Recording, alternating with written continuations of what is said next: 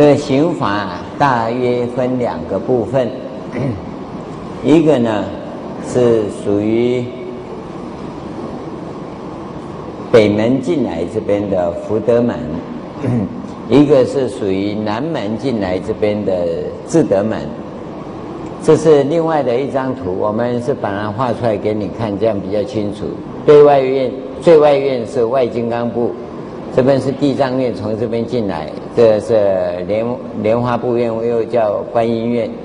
这个南门进来这边是最外院，这最外院是一院而已哈，四边是相通的。那么进来就除盖藏院、金刚手院或者是沙多院，再进来就是中台的八叶院。那我们现在呢，请问各位，就是你要从哪一门进来啊、哦？有的人说是我从这边来比较快，简单嘛，哦。有的呢，就我要从这边来，好、哦。那你认为你是哪一种人？这个这个是一个关键。假如你现在是属于那一种叫心力不足，心力哈、哦，我要讲心力哈、哦，心力不足，可能也包括体力的，年纪比较大啊，我呢也忙不过来，哦，那么这个时候可能用地藏院比较好，哦，从这边进来，地藏院、观音院，嗯，进来到这个中台八院里面，那这个是怎么样讲呢？这个叫圆融道。圆融道它有三要件，圆融道假如不弄清楚的话，那那你不算，就是一般信仰啦，就变一般信仰。圆融道第一个就是对三宝要具足信心，对三宝要具足信心。第二个呢，你发大愿就是要行菩萨道，菩萨道呢广摄方便当中，你摄哪个方便？哦，那你这部分你一定要做好。第三个呢，这个过程里你会有很多挫折、困扰、不如意等事。那每一件事，每天呢、啊、要这样反省检讨，这个叫忏悔啊、哦。你去反省检讨，有一个不如意事一百零八拜，啊、哦，两个不如意事就两个一百零八拜，啊、哦，那你一天有多少，你去做。哦，这个就是你的功课，这样很简单嘛。这个跟证空性没关系，你直接进法界以后，你就证空性了，就就这这这个就很简单。哦，那这个在一般的信仰里头，你不要看一般信仰，有很多人也是真行菩萨道，哦，真的行菩萨道，哦，生活中有什么压力，他都可以顶得起来。因为他只要一百零八拜就过去了，有很多人虽然没有一百零八拜，可是他会反省检讨，家里的生活压力再大不要紧，他转得掉，他消化得掉，而内心里头不会压抑，不会扭曲，知道吗？会压抑会扭曲，它会造成一种什么抱怨、情绪不稳，那那就不是修行。在修行中啊，他情绪是稳定的，他也不抱怨。任何的压力跟挫折、障碍、不如意等事，它都会转变，它会转掉。这个才是行菩萨道。所以，是不是行菩萨道，是不是在修圆融道，我们就看这两个情况嘛。第一个，他有没有抱怨嘛？一张嘴巴老是要抱怨哦，没有用啊。第二个，情绪不稳定，没有用，他不是在修行。啊，真在行圆融道啊，因为他已经转为一百零八拜了，哦，或者他现在很多同学因为没有听这个法，他不知道我给你一百零八拜只是个方便呐、啊，因为他不但方便，又可以累积你的福德，哦，啊，你只要不拜，那你要有那种本事啊。很多老菩萨，我们这些义工发心的老菩萨们，他这个做得很好啊，他他也是很活泼啊，啊、嗯。生活也很好啊，但是压力很重啊，你都会觉得那很不可思议啊！家里的事情那么多，几个老人全部掉在他头上，他要扛起来，他又要持家，要照顾家里，哎啊，又要发心到道场做义工，哎啊，他他怎么撑起来的？他在行圆融道，所以他不会抱怨，他情绪也稳定。你要留意到这一点啊、哦，这个啊是圆融道的行者。假如你这个控制不好啊，会变成啊经常抱怨啊，那就没用了，那叫什么？破功哦，破功叫什么？破风啊！哦，你的轮胎啊，你的行菩萨道轮胎已经破风，破风了嘛，破功也啊，破功了啦，没有用啊。那那个修行啊，它功力就不能累积，它不能任重道远。你不要不要怕说哈、哦，那个压力那么大，没有压力的啦。只要你在行圆融道，是绝对不会有压力的。因为你之所以会有压力，就是你对于那个业障你不愿承受嘛，你才会抱怨嘛。你要承受那个业障，有什么好抱怨的？对不对？你你说这么痛苦，这么痛苦，前辈子我们造的业有多大？你不想一想，当你这么一转就过去了嘛。当你不愿承受过去所造的业，那当然痛苦就来了。你你就有痛苦，一定有痛苦嘛。啊、哦，因为你觉得是痛苦，而你不甘心，所以你就抱怨了。啊，有的是情绪不稳定啊，有的是只会抱怨的、啊。所以抱怨的人，你会看到哈、哦，有两种状况、嗯，一种是嘴巴一直念的、啊，一直要讲给人家听的、啊，这一种；一种是也不敢讲给人家听的、啊，他可能有自尊呐、啊，哦，那他就转变什么？一直吃啊。啊，吃五个便当、六个便当啊，吃不饱啊，哦，就跟他抱怨一直讲给人家听讲不完一样啊，这是同样的情况啊。那么他讲出来好像比较好一点啊，从心理学来看呢、哦，比较没病嘛，抱怨发出去就好了。有一种人呢、啊，他是不发出去啊，压抑、扭曲啊，会会压抑、扭曲自己，那人性会变得样啊，这个都是很不好的现象。那这种情况事实上啊，在现实生活中相当多。但是我们已经学佛了，你记得圆融道完全疏解这些东西哦。别人看起来是好大的苦难，可是他呢会很平稳的过去，不压抑，不扭曲，而且呢不抱怨，也不情绪化。这是学佛最大的一个好处。在现实生活里，我是奉劝各位，哦，有些你说要修行，我怎么修啊？对，家里忙得要死啊，啊、哦，压力那么大，事情那么多，那你就行圆融道，啊、哦，每天一百零八拜，哎，一一天那么多事，我怎么拜？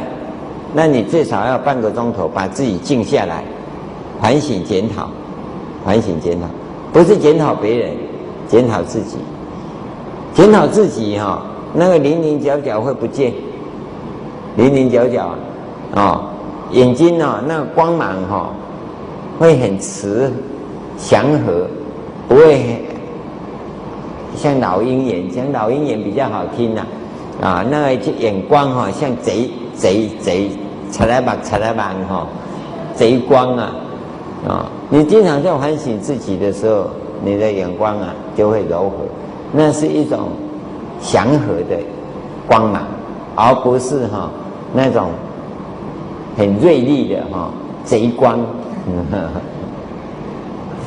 讲好听叫老鹰眼嘛哈、哦。OK， 要走这一条路我不反对，但是应该是指刚才讲心力不足的这个才方便。那我们还有一种状况就是没人教，不知道怎么修。那这个是没办法，没办法。那你也从圆融道来，它也有个好处。所以古来大德设定圆融道的部分呢、啊，其实是为这些所谓边地的人来设定的，因为他没有办法修嘛，没办法。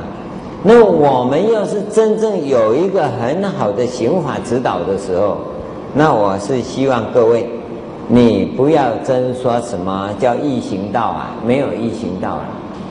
你反正一步一脚印要走过去呀、啊，哦，易行道最快就是搭飞机嘛，对不对？价格最高嘛，哦，啊，啊，真正易行道就走路才易行道嘛，哦啊，时间最长嘛，那一定的嘛，哦啊，现在高速公路开了，当然会更快啊，哦，那、啊、要不然你就只好跑 logo 啊，要不然怎么办？你要上高速公路，那当然快啊，可是你知道投资的成本多少，对不对？一样的道理啊，天底下没有白吃的午餐。修行你绝对不要想说我用最简单的方法达到最大的效果，没有那回事啊、哦，也没有最低的成本或者最大的利润啊，都没那个事啦、啊。反正你有多少业障要消，就要多少业障；资粮道要累积多少，就要多少。我讲真正修行其实很简单呐、啊，难的就难在资粮道上。因为资粮道你不具足没办法。我跟各位讲，你真的是不是可以修行的人？其实两个东西来看，第一个处事圆满吗？你的处事，我、哦、我用白话讲的处事啊，你在做事情圆满吗？第二个，你为人圆融吗？啊，世间话讲人事练达吗？对不对？或者经常要要挟人家，经常你都特别厉害。啊，你跟人家相处就是种种冲突，到处要怎么样子，一大堆理由的，这个都不算的，这个都是啊，心灵的年龄不够成熟。你跟人家相处就起冲突，为什么跟人家相处不会合得来？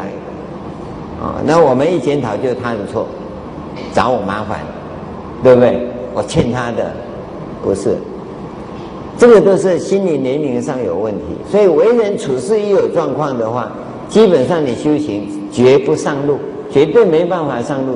因为我们真正修行啊，我们试过了十个人啊，十个啊，我们挑选啊，他真的是很优秀，真的很优秀。你用你用你跟我一样的，同样的这个阿达玛里面的啊、哦、那个大脑啊去挑选出来的啊，十个哈、哦、有三个不能通过。都很优秀的，为什么不能通过？因为修法到那里啊，没办法，你那个意识形态在那里啊，那一关就过不去。不是我不承认你，你自己你自己都崩溃了。这第一个，你进不了；第二个，就算进了，用你的方法也挤进去了，进了以后迷路了。你不要以为啊。这个很简单啊，用用你所知道的话叫入定啊，你就进不了，绝对无法入定。我们在指导这个要入定是很快，但问题是你的资粮道够不够？资粮道不够的话，第一个你的意识形态干扰着，因为你有很多自以为是的、先入为主的这些东西卡住。所以用你的方法，你绝对进不了这个门。第二个，进了以后你也不知道干什么，因为你我们的模式你还没架构，修行的模式没架构。你只要认为可以，看你跟哪个大德，不要紧，奉劝你就跟着那个大德好好修，他会指导你。没有的话，因果由他算了。你要到我这里来，因果我算了，我要跟你负责啊。所以你第一个前面的。人人格性你要健全啊、哦，所以我们讲说为人处事要及格啊，这很简单啦、啊，大概都不及格了，大概啊都不及格了。我我我对你处事的情况啊，我我就常想，叫你去洗碗，你就真的洗碗啊，啊碗呢洗好了，在哪里？在那里，不及格，你知道吗？洗碗洗好了啊，就在那里呀、啊，洗碗洗好了要在哪里？不是碗呐、啊，筷子也要洗，盘子也要洗，通通要洗呀、啊。洗洗，所以洗碗的意思就，你把它洗完毕了以后啊，碗归碗，筷子归筷子，筷子放底凉啊，筷子你放底台啊下了。不但是这些弄好，台那个琉璃台要清洗干净啊，通通要归位，然后跟新的一样，这个才叫完毕啊。当然没有这样子，阿弥陀佛，重修。啊，你都很简单啊！你叫我洗碗，我就洗碗，是啊，啊，没叫没没叫你把那个菜渣倒掉，你就不会倒掉。嗯，啊啊，一讲到修行，啊，你都出国还没到，你就问说是我刚起阿罗汉哦，这个叫贪心不足啊，都不行啊。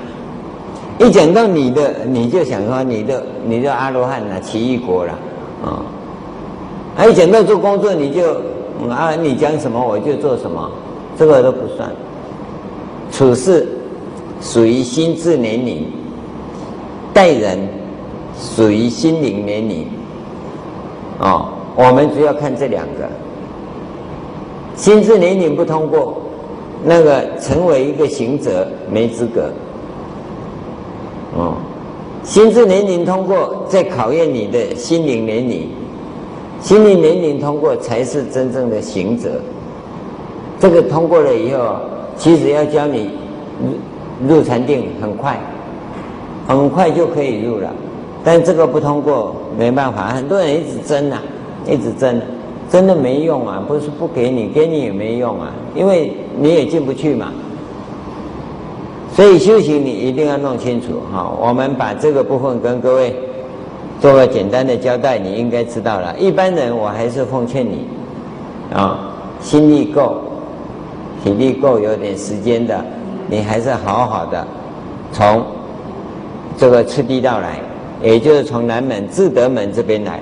因为刚才讲过，这个地方进来，一者这是东方，二者它是是东东方药师佛嘛，那它又是佛，所以它代表这佛法的一个整个的叫菩提大道场。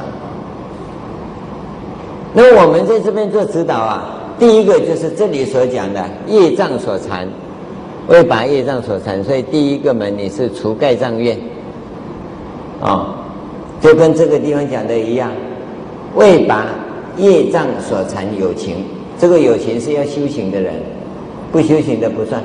为什么？因为因为不修行的人他认为这样很好啊，被车子撞到啊倒霉，对对不对？要不然就认为我有保险。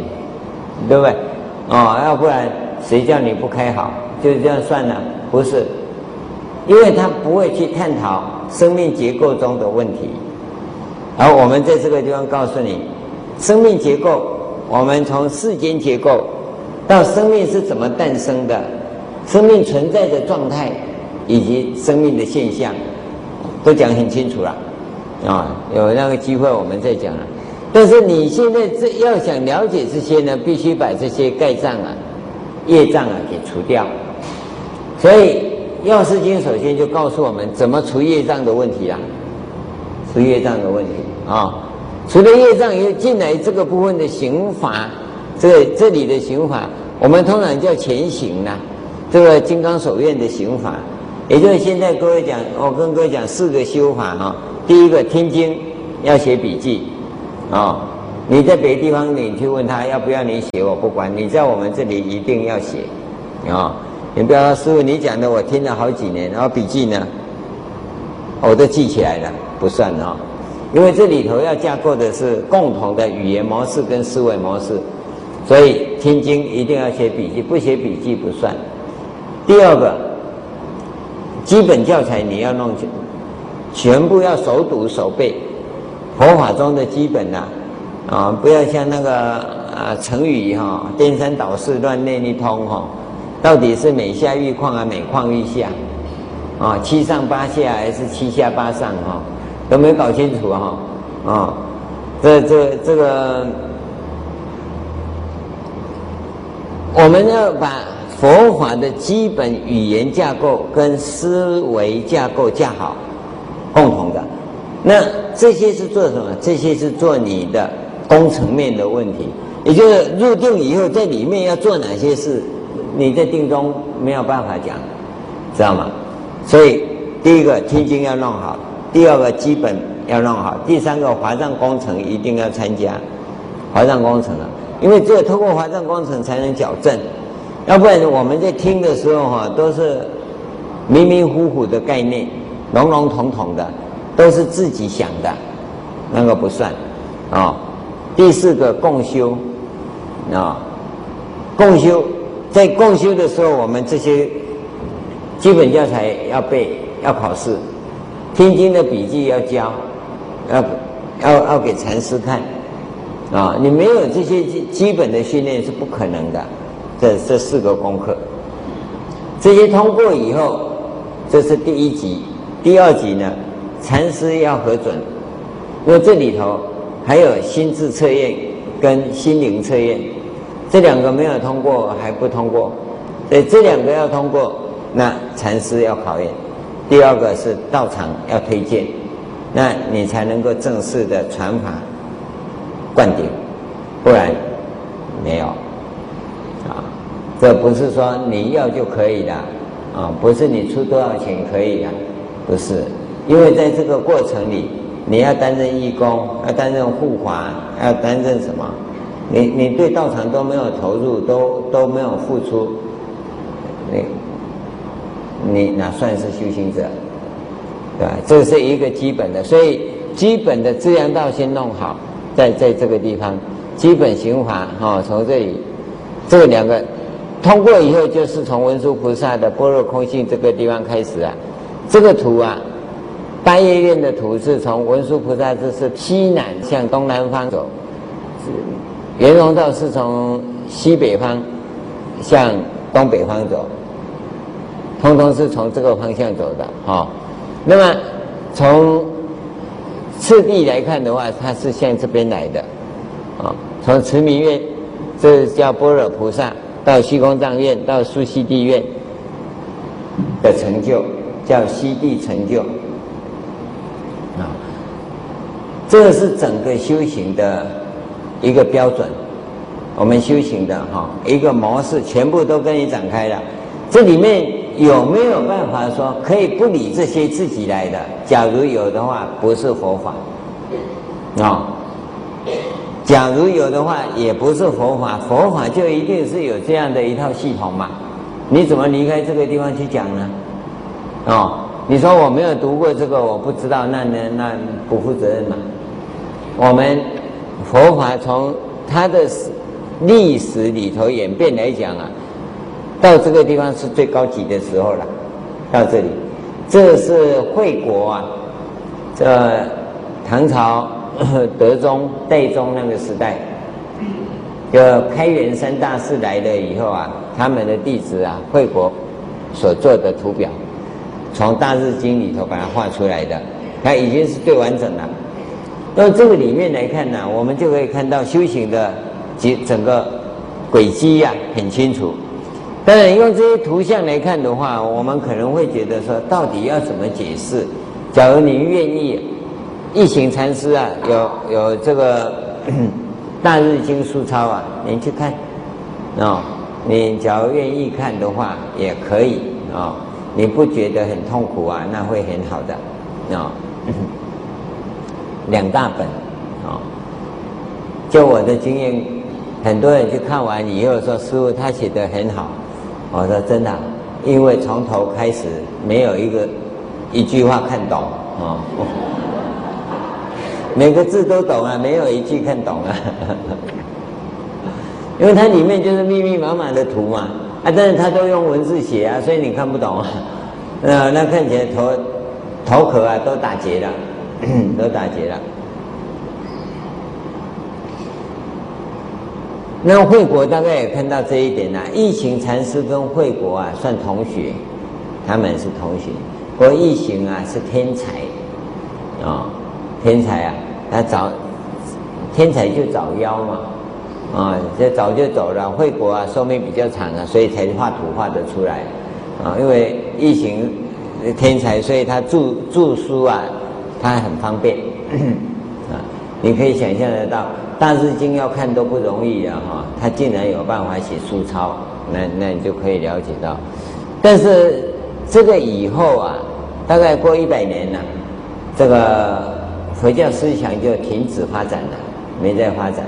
所以我现在跟你讲啊，其实是跟他们的时代一致的，时间上没有落后，因为这个图画好以后，中国佛教思想啊就停止发展了。换句话说，惠国画完以后啊，大概就今天讲完了，就下课了，然后一千三百多年都没动，我们现在才重新开始啊、哦！你是接下去的啊、哦，所以这样听时代是没差异的，不是说叫你回到唐朝去了。如果是把唐朝的讲法用现代的语言表达，应该你听起来不会有障碍。你现在有的障碍是佛法的根本训练不够，佛法的根本训练不够。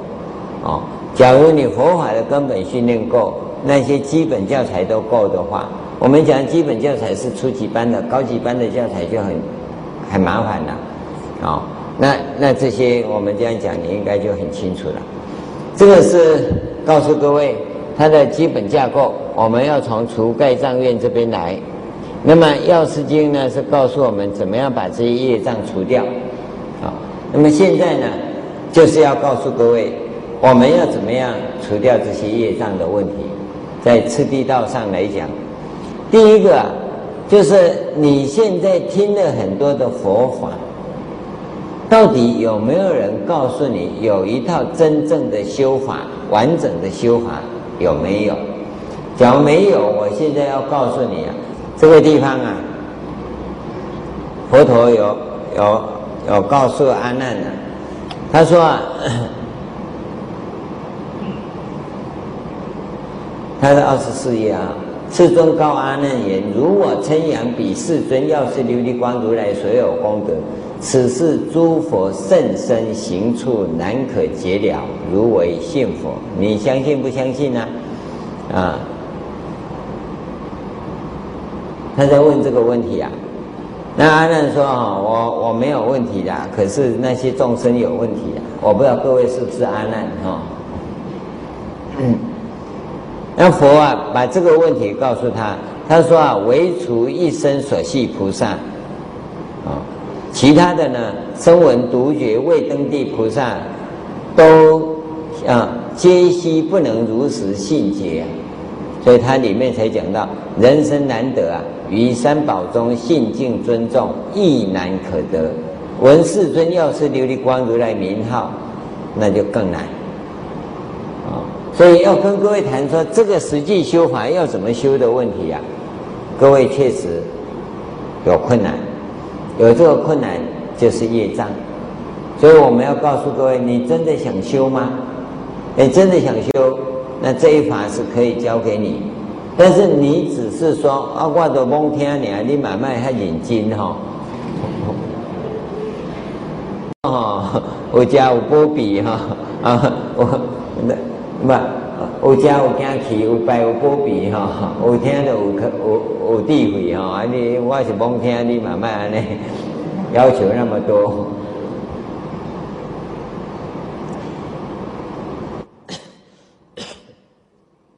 你你甭听我唔是甭讲哦，哦这讲清楚，我我不是跟你亲在公共的哦，因为这当中只要有一个人要认真呐、啊，我就要跟全部的人负责任。所以我不能够蒙讲，哦，你也当蒙听，我也当蒙讲，啊、哦，我是认真跟你讲，到底谁愿意，谁不愿意，那我们不管，我们都把各位当作你是要认真修行的人，啊、哦，要不然这个时候在在家里翘二郎腿看电视还不错、啊，为什么要到这里来听经？所以呢，你一定要有这种认知，要有这种认知。我要告诉各位的是，确实想要真正修行啊，是难呐、啊，不是修行难，知道吗？就像我常跟各位讲，病其实不可怕，怕的是你那个怕病的怕。人真正死啊，不是死于病、啊，是死于怕死。你怕生病，怕痛，那个怕害死你的。我常常这样讲。一个人那么下下，医生说三个月，啊，啊你就其实三个月后才会死，你是不是下一个月就死了？啊，结果在那边等啊，死神来要把你带走，你说哦你来了，我不是还有两个月吗？死神说我不是要抓你，我要抓隔壁那一个啊，你光是下就把你吓死了，不必那么怕了。并不可怕，病啊本身不可怕，死也不可怕，痛也不可怕，最可怕的是那个怕，你自己怕就把你怕死了，不要怕了。真的是跟各位讲，你你会怕的人呢、啊，就是贪心重的人才会怕，贪心重的会怕，真的嗔心重的人不怕，嗔心呢、啊，你看那些勇敢的人死了也不怕，有没有？他他很勇敢，为什么？他就是非正义感，是非心强正义感的人，那就虽千万人吾往矣嘛，我不怕，千万人我也去啊，因为他不怕嘛，他是嗔心的人不怕，贪心的人才怕，才会怕死啊。所以跟各位讲，你不用怕哦。好，我们现在正式看经文的部分，就第三段、第四段，就世尊赞叹以后啊，佛告曼殊室利。好，佛陀说啊，东方去此过石刻伽沙等佛土，有世界明镜琉璃，佛号药师琉璃光如来，应正等觉，明行圆满，善逝世间解，无上士调御丈夫，天人师佛薄伽梵曼殊室利，彼世尊药师琉璃光如来本行菩萨道时，发十二大愿，令诸有情所求皆得。这也是一段序言呐、啊，哈、哦！但是这个地方啊，他提到了几个几个佛经上很特别的词啊，要跟各位谈一下。第一个东方，我们常跟各位讲，东方表示开始，太阳从从东方出来，所以印度人有个习惯啊、哦，你做什么事情的开始啊，都是从东方开始。都是从东方开始，啊、哦，西方是太阳下山的地方，一天最后结束的地方。换句话说，你这件事情做好啊，那就叫西方，哦。所以你开始发心都指东方，修行到最后成就就是西方，这就就这么简单呐、啊。这印度的文学啊。这样的一种表达方式，这经典呢是沿用这种状况。好，所以你看到东方啊，就是表示你现在发心就从东方来，这是最正确的啊、哦，所以叫智德门。那从北方来，为什么叫福德门呢？因为西方是成就嘛，北方是成就以后的应用，就有福报的应用，所以叫福德门。这边是你有智慧要开始修行，所以叫智德门，有没有？看得很清楚了哈、哦。那南方呢？南方表正确的方向，太阳从东方出来偏南，然后到西方结束嘛。啊，晚上是福报嘛，北方啊的意思啊，就是应用，就拿智慧啊成就来应应用，所以北方是指这个意思。所以东方西方啊，你就弄清楚了。那么过石刻伽沙等佛土啊，那其他经典大概来讲十万亿佛土，其实用意都差不多啊。这些数字你都搞不清楚到底有多少哦，你你搞不清楚。它表示啊一个圆满的数字就对了，而这个数字相当大。刻伽沙。这个是玄奘大师翻译的，啊、哦，一般来讲叫恒河沙，刻伽是河，也就是印度文的音，其实就是啊恒河，啊、哦，恒河一条恒河的沙有多少？啊、哦，叫恒河沙数，啊、哦，它指十个恒河沙那么多的国土，一个沙子代表一个佛土。啊、哦，用这样的形容它的量大。他说：“从你现在开始发心，哦，要经过那么久的时间，哦，西方去此十万亿佛土，意思也是一样。你要到西方成就啊，那就要经过啊那么久的时间，它是指这个意思。那么这个地方讲东方，当然是指方向啊，跟距离啦、啊，哦，那换算回来以修行的时间来讲啊，那就变成时间了。那用空间呐、啊、来换取时间，是这样换算的。他说那里有一个世界，啊，叫净琉璃，佛号、啊、叫药师琉璃光如来。净琉璃啊，就表示啊，它这个这个净琉璃是相对于前面的业障讲的，有业障的生命啊，叫污浊，所以我们叫五浊，对五浊恶世啊，对不对？是不是这样？记得吗？哈、哦，那相对于浊就叫净琉璃。换句话说，透过这个法门，可以把你生命中的业障完全净除干净。那那我这样讲，就跟你所看的所有的《药师经》的注解都不一样了。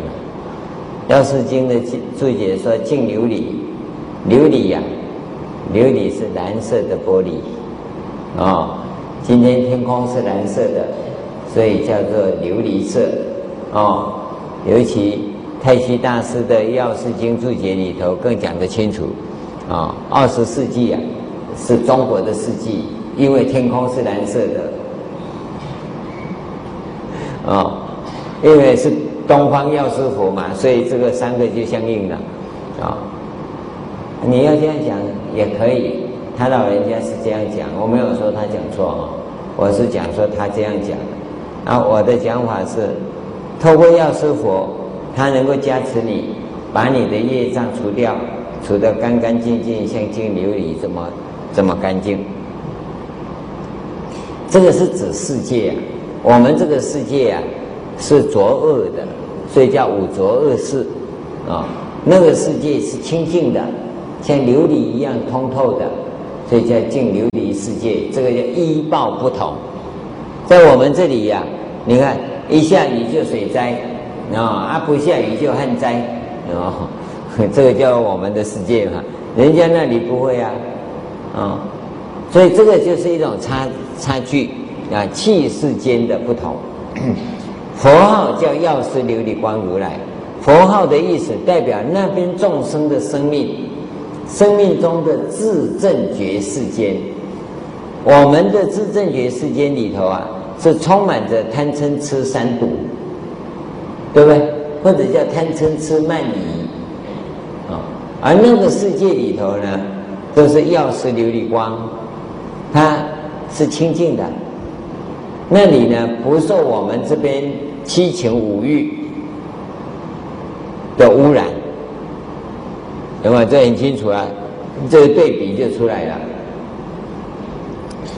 那么下面讲的如来以下呢，有十个名号：应正等觉、明行足，叫明行圆满；善事世间解，无上士调御丈夫。天人师佛不切凡，十个。这个名字啊，也是啊，这个玄奘大师啊，他的特色啊，他译的哈、哦，跟鸠摩罗什不一样。这应正等觉啊，鸠摩罗什就翻成应供，有没有？那那你一对比，答案就出来了。供供养的供，这里叫正等觉，有没有？这答案就出来了。那供养的供是什么意思？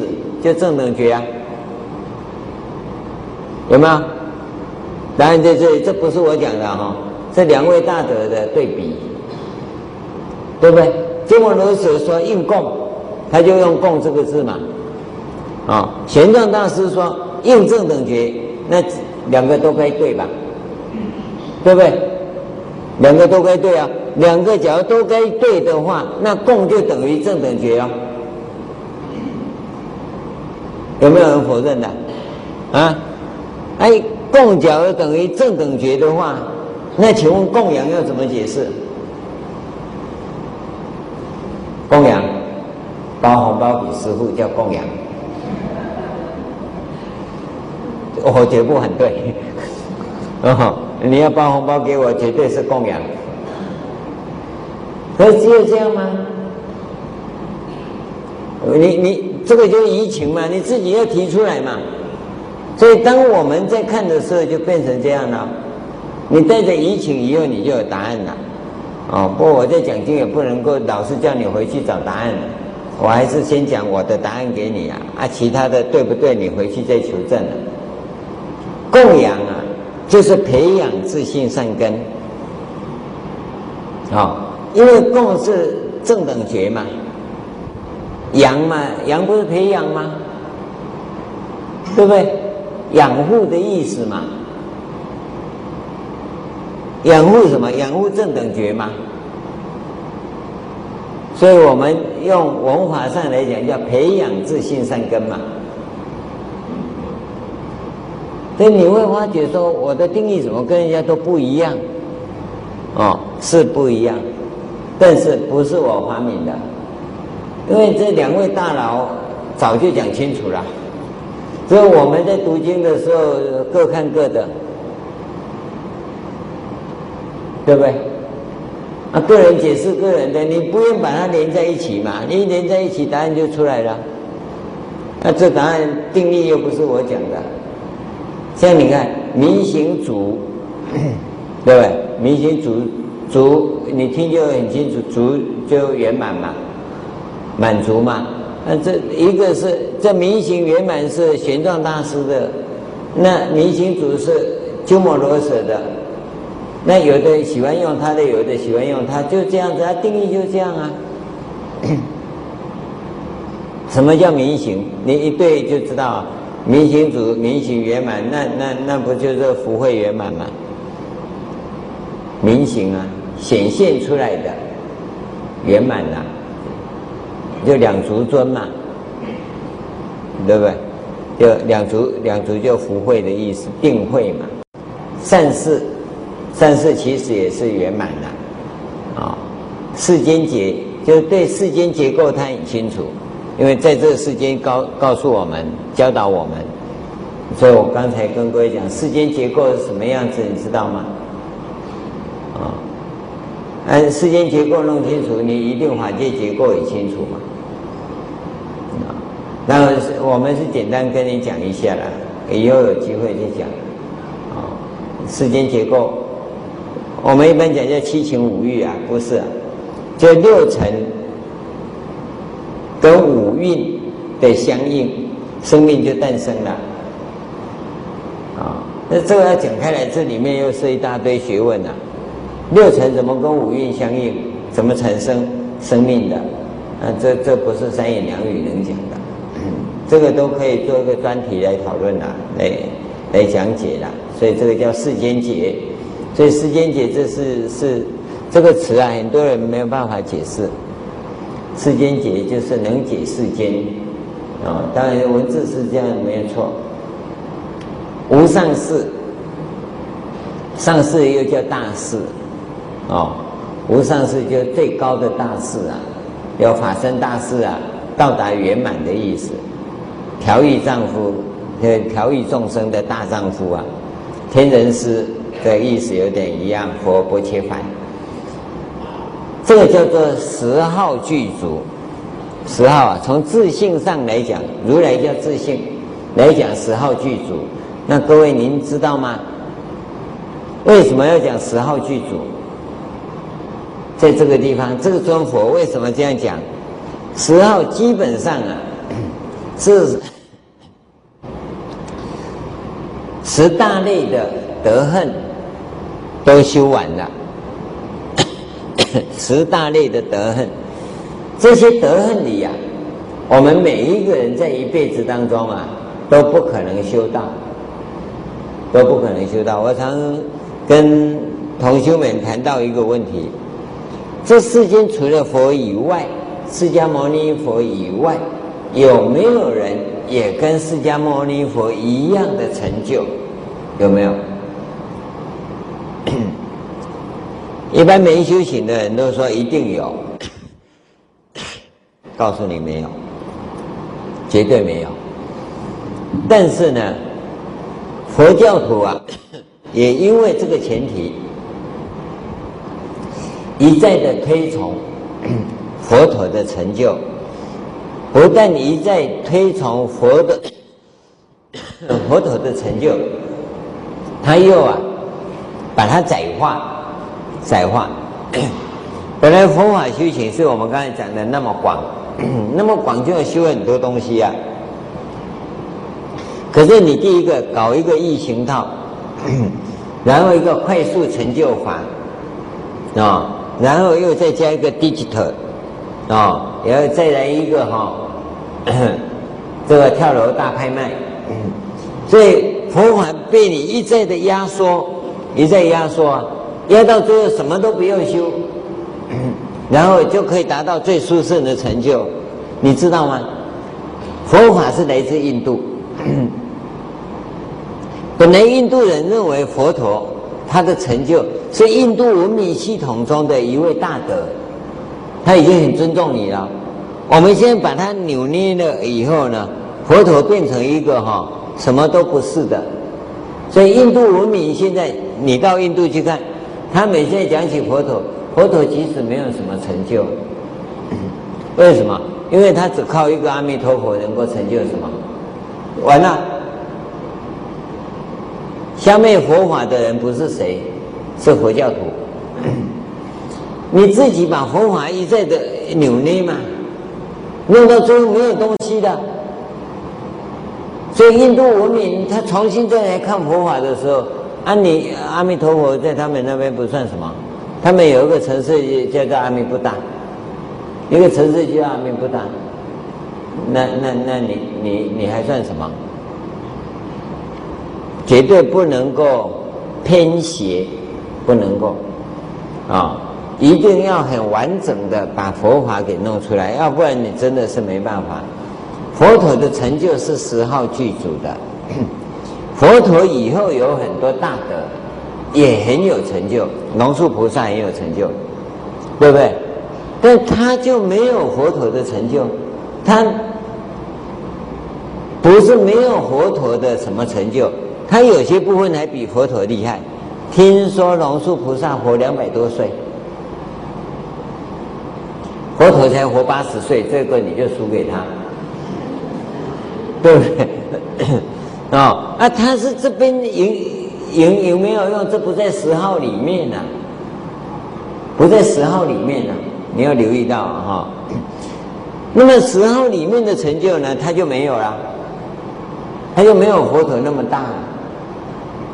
他的辩才，龙树的辩才可能不输给佛陀，但是那个辩才也是佛陀的四无所谓当中的一个而已啊，对不对？你要留意到哈、哦。好，龙树以外，马明菩萨也很有成就。除了印度这些以外，那我们看中国，六祖慧能也很有成就，对不对？我想哈、哦，汉传佛教里把慧能的弟子这一派拿走哈、哦，大概还。佛陀的信众会少掉一半，少掉一半。那可见呢、啊，在信徒的这个福报上面呢、啊，那慧能并不比佛陀少，对不对？可是信徒多少也不过调御丈夫而已啊，一号而已啊，对不对？其他你还是不够啊。哦，论福报，明行圆满你就没有啊。哦，你还跑到猎人队里头去，人家出生还是太子哎，对不对？所以福报你就不足了，哦，而且释迦牟尼佛，你看出身贵族，哦，文字武功感情没问题嘛，哦，阿慧能出身呢，什么也没有，哦，又不认识字，你输输舔舔啦。可能某一部分呢、啊，跟佛陀一样有成就，其他部分你就差很多啊。那明行圆满你就不圆满了、啊，你还讲什么？对不对？所以呢，要十号具足并不容易。那么我我在这里要告诉各位的是，因为佛陀有十号具足，我们今天要学佛，要常随佛学啊，你不要把整个佛法给压缩了。不要压缩了，一压缩的话就麻烦了。现在从实修上面来讲，印度人在实修分八个阶段啊、哦。那佛陀呢，给给我们这么一讲的话，佛陀好像只有第二个阶段成就而已，哇，那就完蛋了，对不对？他连回到祖国去的地位都被我们磨杀掉了。本来他是八个阶段成就都有的大德，现在被我们这么一传再传，传一传以后，他变成只有两个阶段而已，那那不是我们的罪过吗？所以各位要留意到啊，这十号剧组啊，大圣经典里为什么一再的强调？你知道什么吗？不是歌功颂德，说明啊，刚才我讲的，以圣解脱道、次第道啊，作为佛陀菩提大道场的代表，而不是圆融道。你要留意到这一点啊。菩萨道是要行，绝对没错，可次第道是基础。所以我们跟各位讲，我们不分大小圣，不要这样讲。小圣的这个部分呢、啊，是基础佛教；大圣的部分呢、啊，是应用佛教。应用佛教要有基础佛教的基础，没有这个基础，你怎么应用？所以声闻圣的修法，你一定要具备。没有声闻圣的基础，你佛教就没有基地了，就不在了。跟跟一般宗教的行善没有什么不同了，不是？它有这一个基础在，所以这个一定要有。所以我们才说，这个圣解脱道的这个行法。自德门进来的这部分是佛教的根本，只要你不把这个根本给弄好啊，那佛教会消失掉。所以自德门呢，用佛来做代表；自德门呢，以东方做代表；自德门以菩提次第的行法为代表。原因也就在这个地方。所以这个时候圆满告诉我们，你在次第道的行法上绝不能忽略。不能忽略，我们也希望各位，你在这个行法上，你不用担心困难，这些业障都可以除的。有些人说这个娑婆难修行，啊，你不念药师佛，当然是难修行啊。你透过药师佛跟药师本愿功德的话，这不难，把这些业障除掉不难，因为他这个地方一开始就已经讲了。为拔业障所缠有情，利益安乐，向法转识诸有情故啊，所以这个是不是问题？各位不用担心哦。修行会有障碍，你不修行也有障碍。你在世间赚钱，碰到金融海啸还是稀翘翘啊，不是说修行有障碍而已，赚钱也有障碍啊。在世间偷家里头有障碍啊，那修行怎么会没障碍呢？而、啊、修行的障碍要除掉还更难，啊，更简单不？啊，你自己不愿意去克服嘛。所以我们在这里告诉各位，修行只要你真诚，都不是问题，障碍不是问题，都能克服。就怕你不真诚，你想要用大脑的方法来修行。那困难重重，只要你想办法，跟我讲，不要用大脑，你自己当对疫情吧。怎么样不用大脑？你不要问人家没答案的。我跟各位讲，放轻松你会吧？你就越放越紧张。这么简单的东西啊，要不然那个 relax。这个什么什么什么什么瑜伽的什么什么放松疗法的，怎么那么兴盛？就是叫你放松，你不会放松嘛？你越放越紧张嘛？这就好了。修行不难啊，可是你为什么越搞越越乱呢？你跟放松一样嘛？啊，放松这种东西还不简单吗？为什么一定要去给人家俩俩解？嗯，还有什么精油啦，什么推拿啦？为什么呢？这不是最简单不过的东西吗？